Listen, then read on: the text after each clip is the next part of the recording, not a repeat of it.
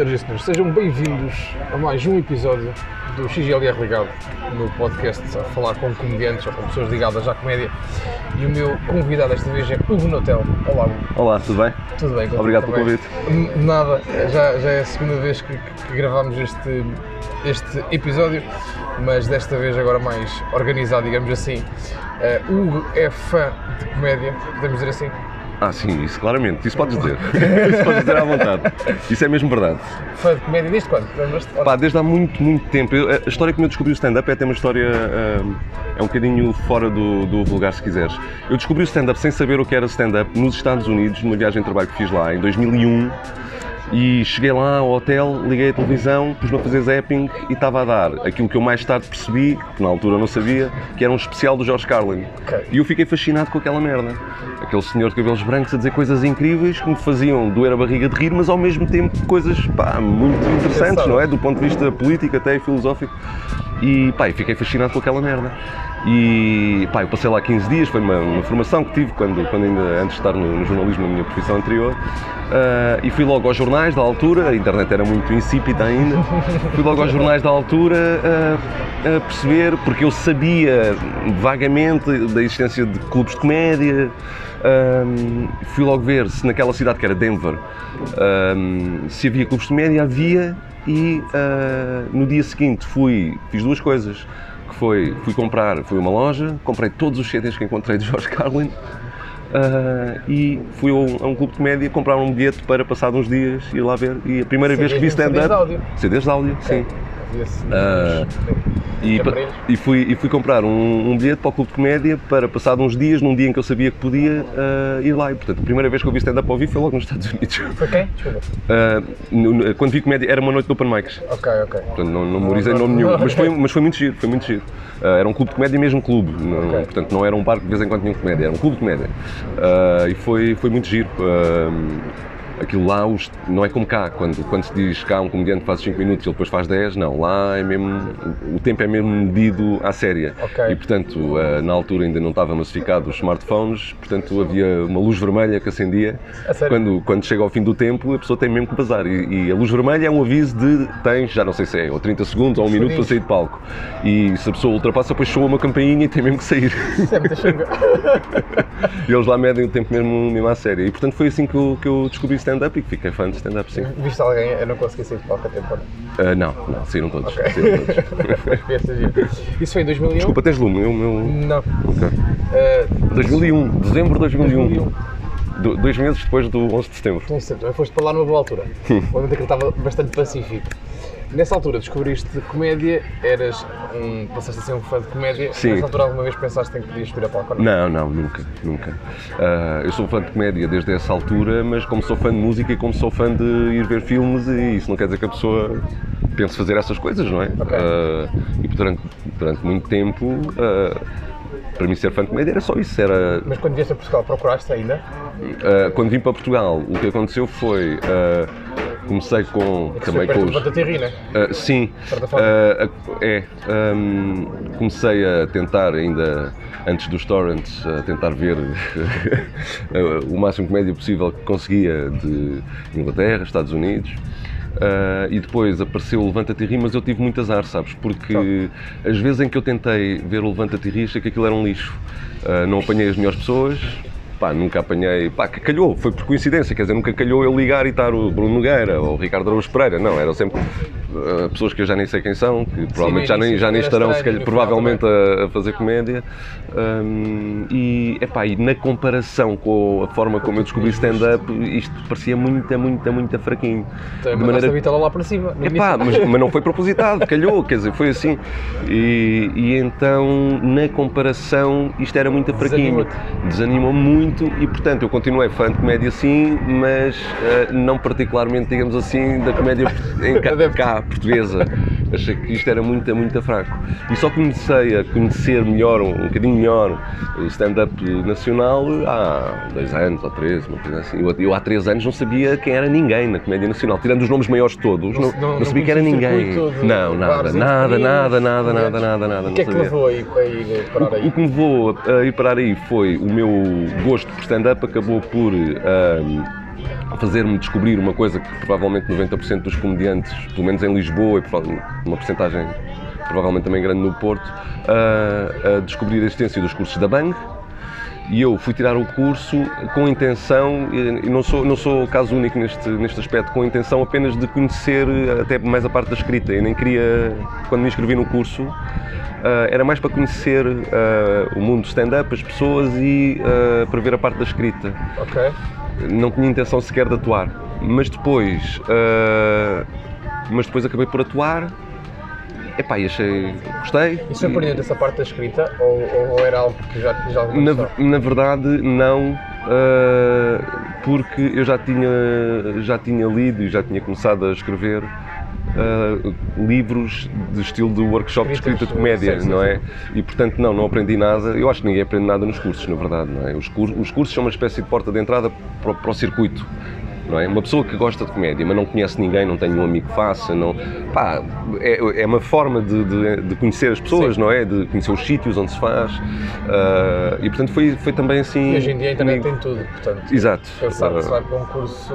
Sim, sim. De certa eu, forma aprender a. Os cursos são, são. Eu não outro dia usei esta expressão em conversa, julgo que foi com o Ruben Branco. Um, os cursos são uma espécie de. E os cursos que culminam naquelas galas, não é? Chama-se pomposamente a gala, a gala do curso. Uh, são uma espécie de baile de debutantes, não é? Uh, são, é, é, é, o, é, o, é, é, o mundo da comédia a dizer: uh, pessoas, há aqui mais estes 10 aspirantes, conheçam-nos, estão aqui, fazem isto. Depois cada um vira as costas uns aos outros, pronto, vai ter a sua vida. Sim, sim, é um bocado sim, isso. Partilho um bocado dessa, dessa, dessa, dessa opinião.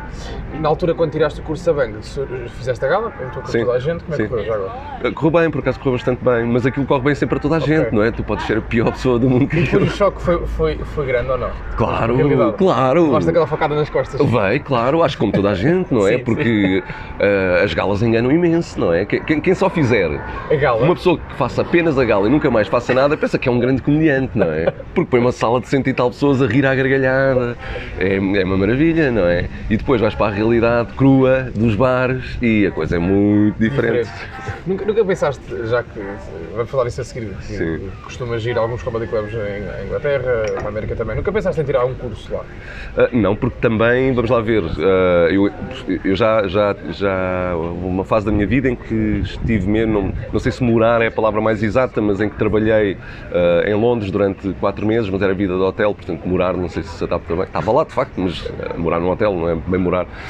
Um, e nessa altura, uh, o, meu, uh, o meu gosto por comédia lá está, ainda não era o que é hoje, se calhar. Não era o que é hoje e, e, e, era, lá está, era fã na ótica do utilizador, não na ótica de, de quem quer fazer, não é? E portanto, não, nunca pensei uh, nisso. Mesmo que pensasse, quer dizer, uma pessoa tirar um curso lá precisaria de estar lá, não é? Sim, convém, convém estar lá Sim. há algum tempo. Tu dizias que quando tiraste o curso foi um pouco com curiosidade para perceber Sim. como é que as coisas são realmente certo. no meio. É, surpreendente pela positiva ou pela negativa que descobriste? Epá, uh, uns aspectos uh, pela positiva, outros pela negativa e outros sem, sem nenhuma valorização positiva ou negativa, não é? Uh, Surpreendeu-me a quantidade de pessoas a fazer, eu não fazia a mínima ideia que havia tanta gente interessada a fazer e apesar de tudo, e apesar de sermos um país pequeno, com um mercado pequeno, apesar de tudo também tanta gente interessada em ver. Okay. Isso surpreendeu-me. Uh, Estás a falar mais da questão dos bares, não é? Sim, sim. Uh, bom, e também, se quiseres, dos auditórios, uh, e nem estou sequer a pensar nos comediantes maiores. Há, eu próprio já fiz, tu já fizeste, de vez em quando há comediantes que se reúnem e fazem uma noite num auditório e apesar de tudo, há, de vez em quando há auditórios desses que enchem, não é? Com 100 pessoas ou assim para ver comédia, isso é surpreendente pela positiva. Sobretudo quando falamos de nomes que não são nomes grandes da comédia, não é? E as pessoas vão ver mesmo e surpreendeu pela positiva. Pá, depois há coisas que são próprias de, de, uma, de uma arte de palco que cá ainda está, não direi na infância, mas cá na adolescência, não é? Nós não temos ainda a cultura de stand-up que existe nos países anglófonos e, portanto, temos uh, muito mais da comédia fácil, não é? Temos muitos, muitos ex, temos muito. Uh, pá, muitas, muitas piadas com tamanhos de pilas e com coisas pá, isso, simples, isso, não é? Isso chateia-te por ser simples? Epá, mim, enquanto espectador, eu, não, eu não, não, não me satisfaço okay. com esse tipo de comédia. Enquanto espectador. Não quer dizer que não se possa fazer boas, boas piadas e ter, ter um bom set com coisas que sejam pá, à partida. Sim, uh, fáceis, digamos assim, temas fáceis, não é? Uh, quer dizer, tudo comenta cocó e assim, pá, dá para fazer boas piadas com isso. Se isso a mim me satisfaz, não, não me satisfaz. Não, pá, não, não me achas que, desafia. que, tal como no. Carlin, os textos deveriam ter uma mensagem? Não, não, não, não acho, não, não, Não de tens? todo, de Não todo, tens? não, não, Uh, não acho, não acho de todo que isso seja obrigatório. Alguns dos meus comediantes favoritos não têm nada disso, não é? O Carlos não é o único. Uh, de todo, não acho que isso seja obrigatório. Calhou ser essa forma como eu descobri stand-up, mas não acho de todo. O objetivo é sempre. muito bem. Uh, pá, calhou. Foi maravilha. Um, não acho que isso seja obrigatório de maneira nenhuma. Acho que o objetivo é fazer rir e há comediantes geniais que não têm mensagem rigorosamente nenhuma no texto e são apenas pessoas que fazem rir as outras e fazem-no de forma genial. Pá, isso é muito bom. Uh, se vier, também não digo não. Uh, Ok. Não é obrigatório, mas não digo não. Pronto. Ok. Tu, tu dizias-me há pouco em off que atuaste a última vez em dezembro. Pá, aí. Qual é a tua ideia agora em termos de atuações? Se queres continuar a atuar? Se... Uh, epá, eu querer quero, mas, mas uh, tem-se juntado vários fatores. Uh, por um lado, a minha vida profissional, que muitas vezes é muito intensa. Depois, também tenho o programa que, tirando a minha vida profissional normal, que não tem nada a ver com comédia, o, o tempo que sobra e o espaço mental que sobra tem sido muito dedicado ao programa. E tiras muito tempo para o programa? Epá, acaba por me roubar por causa das redes sociais, sabes? É uma Publicar foda. coisas pá. É, pá, é a pressão de estar sempre. Ter, ter de dia sim, dia não, no máximo alguma coisa para publicar. É muito chato, é muito chato. Ainda por cima, é Facebook, não é por escolha minha, mas só tenho o Facebook que, que epá, que, que é uma merda, não é? Está a morrer. Boa definição. Está está a morrer por completo. Mas eu, eu contra mim falo, custa-me um bocado. ahm, por um lado, concordo. Eu acabei de dizer, Facebook é uma Sim. merda, não é? O alcance orgânico está completamente morto. Tu crias uma página e das duas, uma, ou tens uma página que já foi criada há uns anos antes do algoritmo mudar, ou estás fodido. Crias uma página agora, estás fodido. Tens que meter dinheiro. Tens que meter dinheiro. E custa-me um bocado dizer mal de uma coisa que na verdade é, é grátis, não é? Sei que ninguém nos obriga a lá estar. Ninguém nos obriga a lá estar, não é? Exatamente. Que custa muito mal esta, esta coisa que eu ouço a muita gente e eu próprio estou a fazer essa figura, dizer o Facebook é uma merda. Pá, é grátis, meu, o que é que eu me estou a queixar do quê? Meu? Ninguém me obriga a estar lá, Sim, sim, vou falar o sim, que sim, quero. sim, sim. Quer dizer, é a maneira de chegar às Eu adoro, pessoas. eu adoro ver a Chego- malta a reclamar e depois É. pensei desta forma, Yeah, yeah.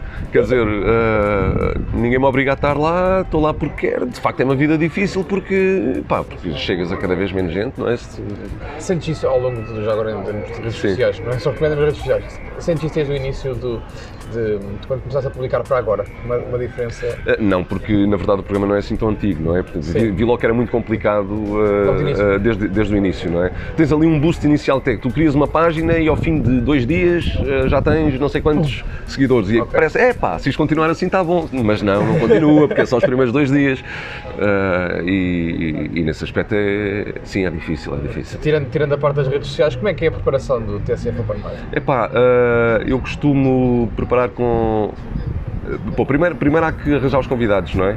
Eh, aí. eh, Algum bom, critério ou não? eu, eu, eu, eu tendo a. Eu quero ter uma mistura, mas tendo a. Porque não te esqueças que o meu podcast não, não, é, não é o podcast do Gnotel, é um podcast da TSF, não é? Claro. E portanto, ah, eu, eu, eu tendo a escolher nomes consagrados, ok? Nomes que eu diria que qualquer pessoa reconhece, mesmo não sendo do meio. Ok, Não é? ok. Não vai ser sempre assim, porque nomes como estes que eu acabei de escrever há meia dúzia em Portugal. Pois. Exato. Uh, e portanto não há de ser sempre assim. Mas tenho tentado mais ou menos que seja assim, não é? Uh, basta olhar para a lista de convidados que já tive para perceber isso. Um, e portanto há essa, há essa lógica de uh, escolher convidados. Eu tento que seja sempre pessoas que de alguma forma estejam ligadas ao stand-up, haverá exceções no futuro, mas que estejam ligadas. Dir-me-ás, o primeiro convidado, o Ricardo Aruz Pereira, que também já foi teu convidado no teu podcast, não faz stand-up, é verdade, mas já fez. Sim, mas é uma figura Já ligada fez? ao humor. Sim, e já fez, tem pelo menos essa ligação, já fez. Ok. Ah, ah, e portanto ah, tem sido sempre assim, mas não quer dizer que não possa, não possa existir exceções. Mas terá que ter alguma coisa relacionada com comédia? Isto é, pode ser um guionista, pode ser. eh, eu, eu quero mais, guionistas não estou a pensar nisso, porque eu quero, como, como o meu programa é muito focado em stand-up, eu admito ter exceções que não sejam stand-up, mas, mas então pelo menos que sejam pessoas que ah, sejam eles os executantes Ok. da comédia. Ok, e portanto, ok, ok. os guionistas eu tenho a maior, a maior admiração ah, por eles, há excelentes guionistas em Portugal, mas de facto o, o espírito do programa não é, não é bem assim. Portanto, não estou a pensar, pelo menos para já, ter, Já ter guionistas. Quero comediantes que sejam eles próprios os executantes da comédia. Seja em palco. Sim, Tu gravaste na, gravaste na as primeiras datas, Sim. agora estás no, nos estúdios da DSF. sim. Que tal ir agora para, para casa? Epá, mais assim, chato é, ou não? n- quer dizer, vamos lá ver. Gravas já à Tu- tarde ou gravas já à noite? Uh, tipicamente gravo à tarde, uh, o próximo por acaso vai ser de manhã, mas, uh, mas tipicamente gravo à tarde, assim, finais da tarde. Pá, estou a jogar em casa, não é? Quer dizer. Conforto em casa de sofazinho, entre aspas? uh, mais ou menos, mais ou menos. Não é exatamente assim, porque este programa também tem uma componente de vídeo forte e eu, embora. Isso complica ou não o trabalho de quem, de quem grava e quem edita? Uh, Ser de um espaço. Bom, quer dizer, Claro. sim, eu, eu tenho uma equipa comigo a fazer isto, não é? Não faço isto sozinho, Sim, mas dizer. como eu que trago os fios aqui para, para a mesa. Pronto, é diferente. Uh, eu gravo e tenho uma pessoa a tratar do som e três pessoas nas câmaras. Uh, e portanto, uh, o que acontece é que eles depois editam o programa com as minhas indicações, não é? É que lhes Ok. digo.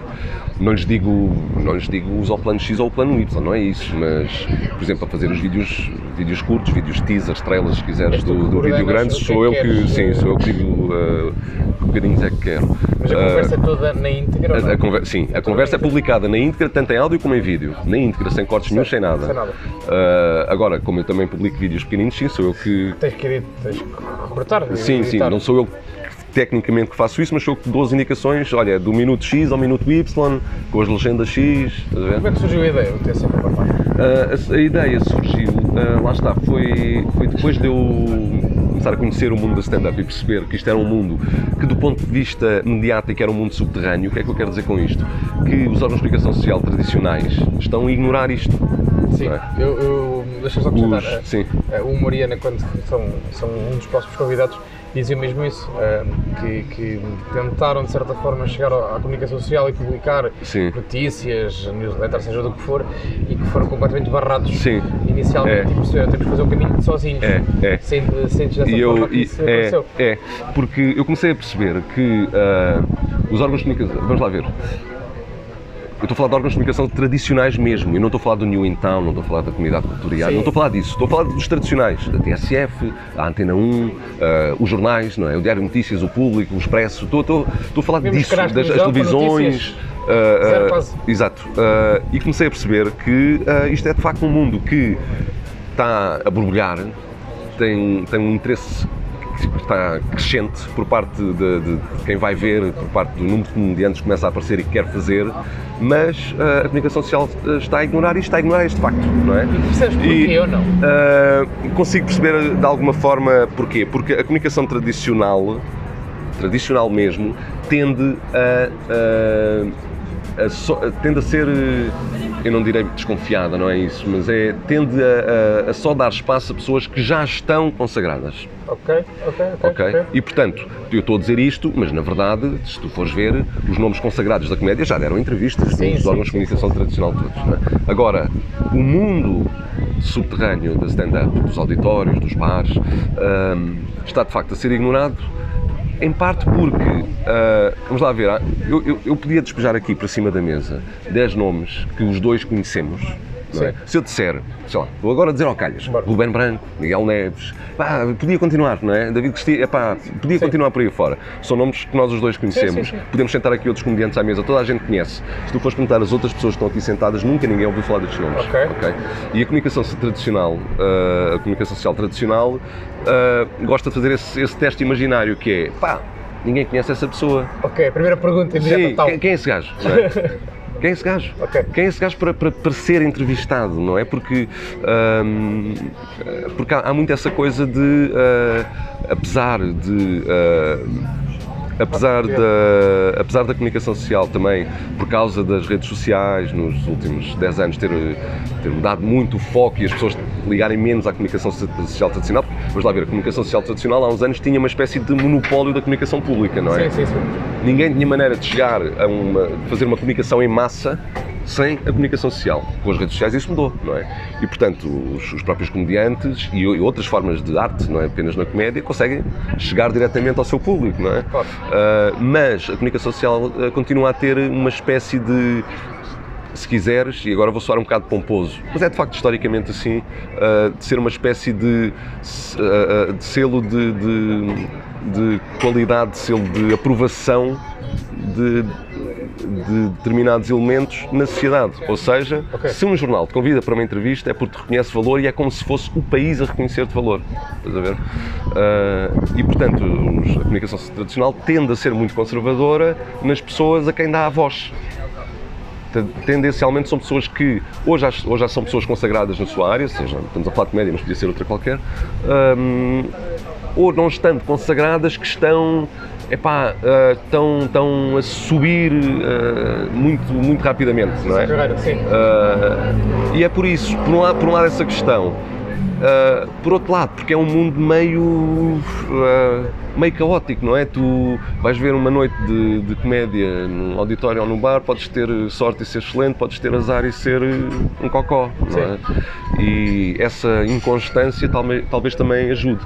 Dito isto, uh, eu reparando neste facto, achei que, de facto, por outro lado, não fazia sentido haver um, um, um mundo que está a borbulhar, não é? Com muita gente interessada e que está a ser ignorado, não é? Isto não está a ser uh, tratado do ponto de vista jornalístico, está, está a ser completamente ignorado. E, e pronto, e tive a ideia de criar o podcast, fiz a proposta à direção da TSF que a aceitou, mas depois injetou-lhe esteroides, que foi os, os vídeos e, e tudo isso. Uh, pronto, e foi assim que aconteceu. Mas achas que a comunicação social, principalmente a médio e longo prazo, a tendência é abrir portas? É, acho. Não vai, ter, não vai ter, a não ser que o próprio mundo esmoreça por si só, o mundo do, do, okay. do stand-up. Mas se o mundo do stand-up continuar intenso ativo e em crescimento, como temos vindo, eu acho, pelo menos tenho essa noção, não sei se concordas, nos últimos Sim. dois anos ou assim, uh, pelo menos em Lisboa, que é o mundo que eu conheço, eu não, eu não conheço o stand-up noutros sítios. Um, vai ser obrigada, vai ser a comunicação social vai ser porque, encostada à parede porque, e vai ter que render aos factos. Porque vão surgir outras formas de divulgar trabalhos, seja em podcasts, seja uh, em cartazes. Não seja... é por isso, não é por isso, é pela, é pela adesão popular. Que, se, não, é, é a adesão popular, não, não, não é questão dos podcasts, uh, uh, não, é, não é questão de haver outras formas outras de comunicação, não é isso, não. é a adesão popular. Okay. Vamos lá ver, o Jimmy Carr esteve cá, fez, encheu uh, três ou quatro São Jorges Sim. e enche, não sei se por acaso não sei no Porto esgotou ou não e em Braga, mas, mas de, se não esgotou deve ter estado sim, lá sim, perto. Sim. Quer dizer, são milhares de pessoas interessadas, não é? Uh, agora vem cá, a H2N vai ter, que trouxe o Jimmy Carr, vai trazer também o Friedlander. Sim se aquilo correr bem, não é? E, e, o, Friedlander, o Friedlander é um dos tais que, se tu fores perguntar aqui a 100 pessoas na rua, Exato. há uma que sabe quem é. Sim. Se é que é, se é que encontras uma. Segue. Mas esse um segue muito bem. Agora, uh, imaginemos que o Friedlander também esgota. Não é? Isto tem que ter um significado, do ponto de vista da adesão popular ao movimento, não é? Sim uh, à comédia. Isso tem que ter um significado. E, portanto, se isto começar a acontecer com alguma regularidade, uh, como de resto já acontece com, com comediantes portugueses, um, mais tarde ou mais cedo a comunicação, a comunicação social vai ter vai, ter que uh, vai, vai, ser encostada, vai, vai, ter que render-se aos factos, não é? Não pode continuar a ignorar isto, não é? Quer dizer, se não ignora bandas que fazem isto, porque é que há de ignorar outras formas de arte que fazem isto? Ok. Não é? Faz acho, acho, que é isso. a TCF é essa porta de, de abertura para, para... Tens, tinhas o Open Mic apresentações Open Mic, uhum. deixaste de ter agora no, no, no, nos estúdios. Nos estúdios. Uhum. A, ideia, a ideia inicial era dar, abrir portas a, a era, era, era, era, era ser uma espécie de, mais uma vez vou, ser, vou usar uma expressão um bocadinho pomposa, mas é habitual nestas circunstâncias, mas ser uma espécie de rampa de lançamento, digamos assim, okay. não é? Para dar a, dar a conhecer nomes menos conhecidos, não é? Pessoas que estão, estão a começar na comédia. Um, isso também, essa parte do stand-up também eh, levantou-me sempre alguma angústia que era um, eu não sabia o que é que havia de fazer a comediantes que, não estando a começar, também não são nomes grandes, aqueles que ficam ao meio da tabela. Os nomes grandes eu convido para entrevista, os nomes pequeninos que ninguém conhece eu convido para stand-up. Até os outros todos estão no meio. Foi sempre a minha angústia, porque são nomes que não são ainda suficientemente grandes para uma entrevista, mas são nomes que eu também não vou convidar para fazer em 5 minutos, não é? Okay. Uh, pessoas que até já ganham dinheiro com isto, mas se calhar não vivem só disso. Okay. Então assim, a meio, a meio caminho, sempre provocou alguma angústia isso. Agora, pelo menos, sem o stand-up, essa angústia também desaparece. Pelo menos isso. ok. O, o, um dos próximos convidados é o Hermano José. É. É, estás mortinho por fazer essa entrevista? É pá, já estou a pensar nisso há, há não sei quanto tempo, que eu sou, pá, quer dizer, eu sou fanboy completamente do Herman, não é? Uh, eu lembro-me de ser puto e nos dias em que dava os, o programa do Herman era dos poucos dias em que os meus pais deixavam ficar até mais tarde para poder ver o programa do Herman, porque eles também eram feitos, porque o Herman tem essa coisa, não é? O Herman é unânime, desde miúdos de 6 anos sim, até sim, sim, pessoas de 80, toda a gente gosta do Herman, não é? O, o tipo de humor que ele faz, que era meio surreal e na altura meio subversivo também, era uma coisa incrível. Uh, estamos a falar de um, de um tempo em que não havia internet, não havia nada, não é? Portanto, toda a gente ficava colada à televisão para ver os programas programas do Herman e no dia seguinte não se falava de outra coisa. Um, e portanto, uh, sim, sou um fanboy do, do Herman, independentemente de ser fanboy ou não, acho que ninguém nega a importância incrível que o Herman teve no desenvolvimento do humor em Portugal. É uma figura, não apenas do humor, mas eu diria uma figura da, da, da cultura portuguesa enorme, não é? E que ainda por cima teve agora um comeback gigante com as redes sociais, não é? Ele é uma mega estrela sim. no Instagram. Adaptou-se uh, bem soube, sim, sim. Soube, soube adaptar-se muito bem, portanto sim, estou muito, muito uh, ansioso por fazer essa entrevista, sim. Tu dizias no início desta conversa que, que, que já foste à América, já foste a Londres. Sim. Quem é que já viste em comedy clubs? Uh, nomes grandes, no, nomes grandes só assim reconhecíveis pelo, pelo, grande público, só um que, é, que foi a Michelle Wolf na, na Comedy Cellar em Nova York. Eles lá têm um a Comedy Cellar tem um formato que é. Há, há, há, dois formatos, na verdade. A gente só conhece um em Portugal, mas há dois formatos de apresentar os comediantes num, num comedy club ou num bar que é o line-up e o showcase. A gente cá só conhece o line-up, é o habitual. É, tens um headliner, não é? tens outros antes, uh, eventualmente com os open mics no início, não é obrigatório, mas pode haver. Mas portanto temos essa lógica de uh, open mics, uh, nomes de cartaz e o headliner. É? Pronto, isto é aquilo que se chama o formato line-up. Mas há o formato showcase. O formato showcase é o que faz o Comedy Cellar, é o que faz também a Comedy Store em, em LA, que é Uh, não há um headliner, os nomes são todos igualmente importantes e fazem todos o mesmo tempo. Pronto, e há MC ou não? Uh, há um MC há um okay. MC. Um, mas os nomes depois que vão fazem todos o mesmo tempo. Pronto. E eu estive no, no Comedy Cell em Nova York, uma noite em que atuaram vários nomes, incluindo a Michelle Wolf, que fez o mesmo tempo que os outros todos. Era, uma, era mais uma comediante, estava lá no meio. Era 15 minutos a cada um. Ok. Uh, e e foi assim, foi muito giro, foi muito giro, eu tive muita sorte, porque eu estive lá, eu estive lá em trabalho. Uh, e pensei, pá, estou em Nova York, não posso perder a oportunidade, não é, para, para ir ao Comedy Cellar. Deves ficar contente quando te mandam para fora, não, digo Sim, sim, sim. Uh, e pensei, não posso perder a oportunidade, Uh, e falei aos meus colegas se alguém queria ir, mas ninguém tinha o mesmo interesse que eu em comédia, ninguém quis ir, fui sozinho. Pronto, comprei o bilhete, fui sozinho. E, uh, e aconteceu uma coisa muito gira que foi, uh, eles lá, eles marcam-te o lugar da mesa, não é? Portanto, okay. tu não te sentas onde te apetece, aquilo é como, tem, tem um lugar marcado. e sentaram-me numa mesa que já estava ocupada também com outras pessoas que sobravam um lugar e sentaram-me ali. normal. O que lá é perfeitamente normal, sim. Metemos logo conversa, pessoas simpáticas e tal, e qual é a minha primeira sorte é esta, a mesa era, pá, em frente, eu estava para o microfone como estou agora para ti. Ok, mesmo, em frente. mesmo em frente, mesmo colado ao palco, uh, para ver pá, nomes fixos da comédia, não é? E depois, ainda por cima, um, um, um dos gajos que estava sentado na mesa, na mesma mesa que eu, muito simpático, temos lá conversa, era cliente habitual da casa, conhecia gente, aquela gente toda e conhecia o MC também. E eu expliquei que fazia stand-up de forma amadora em Portugal e tal, e tinha ido ali, que era muito fixe estar ali. E o gajo apresentou-me logo ao MC e tal, e foi, pá, foi muito fixe, foi muito, okay. muito engraçado. Essa aproximação com, com, com, os comediantes, mesmo sejam conhecidos ou não, acontece muito lá, ou não? Uh, epá, eu, eu, uh, eu suponho que sim, aquilo pareceu tudo muito descontraído, digamos assim. Okay. Uh, este gajo com quem eu com quem eu estava sentado não era, não era comediante, não era apenas uma pessoa que gosta de comédia. Sim, era um fã e pareceu-me que ele conhecia ali aquela gente toda, não é? Olhando, olhando para o meio da América, olhando para o meio português, o que é que achas que em Portugal podia-se fazer para estarmos um pouco mais próximos? Pá, é complicado, sabes? Porque tu não consegues. Porque na base disto tudo está. Não podemos esquecer que pronto, há um mercado, há tudo isso. Mas na base, por baixo de tudo isso, há o interesse ou desinteresse das pessoas por uma arte de palco, não é? Tu consegues forçar muitas coisas, mas não consegues forçar o interesse das pessoas. E portanto. Hum, mas consegues incentivá-las? Consegues, através de divulgação. Agora também. Hum, o que acontece é nós somos um país pequeno, com um mercado pequeno e uh, é, é, eu, eu diga, digamos que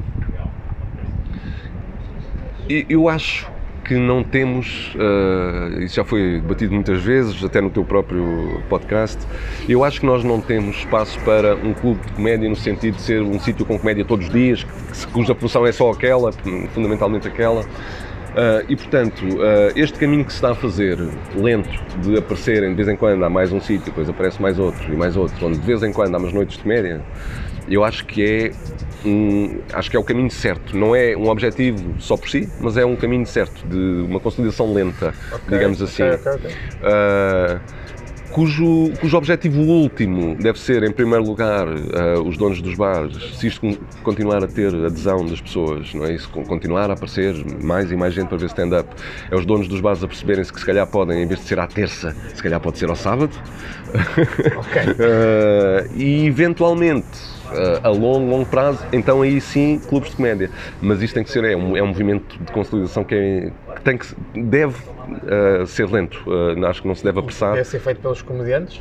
Um, achas que não é o trabalho deles? Uh, vamos lá ver, os comediantes têm, obviamente, um papel fundamental. Agora, uh, tu seres uh, comediante não quer dizer que sejas um bom gestor, não é? E estamos a falar claro, de negócio. No fundo, isso é um negócio por trás. Pronto, e portanto tem que haver uh, uma, uma boa junção, não é? Da, da parte de, daquilo que é a curadoria dos espetáculos, a qualidade dos próprios espetáculos, e isso é a responsabilidade dos comediantes com a parte de gestão, de negócio, não é? Uh, eu não cheguei a conhecer, mas uh, pelo que toda a gente me diz, uh, pelo que toda a gente me diz, foi exatamente a parte de gestão que falhou na tentativa de, do, Comedy Club. do Comedy Club em Lisboa.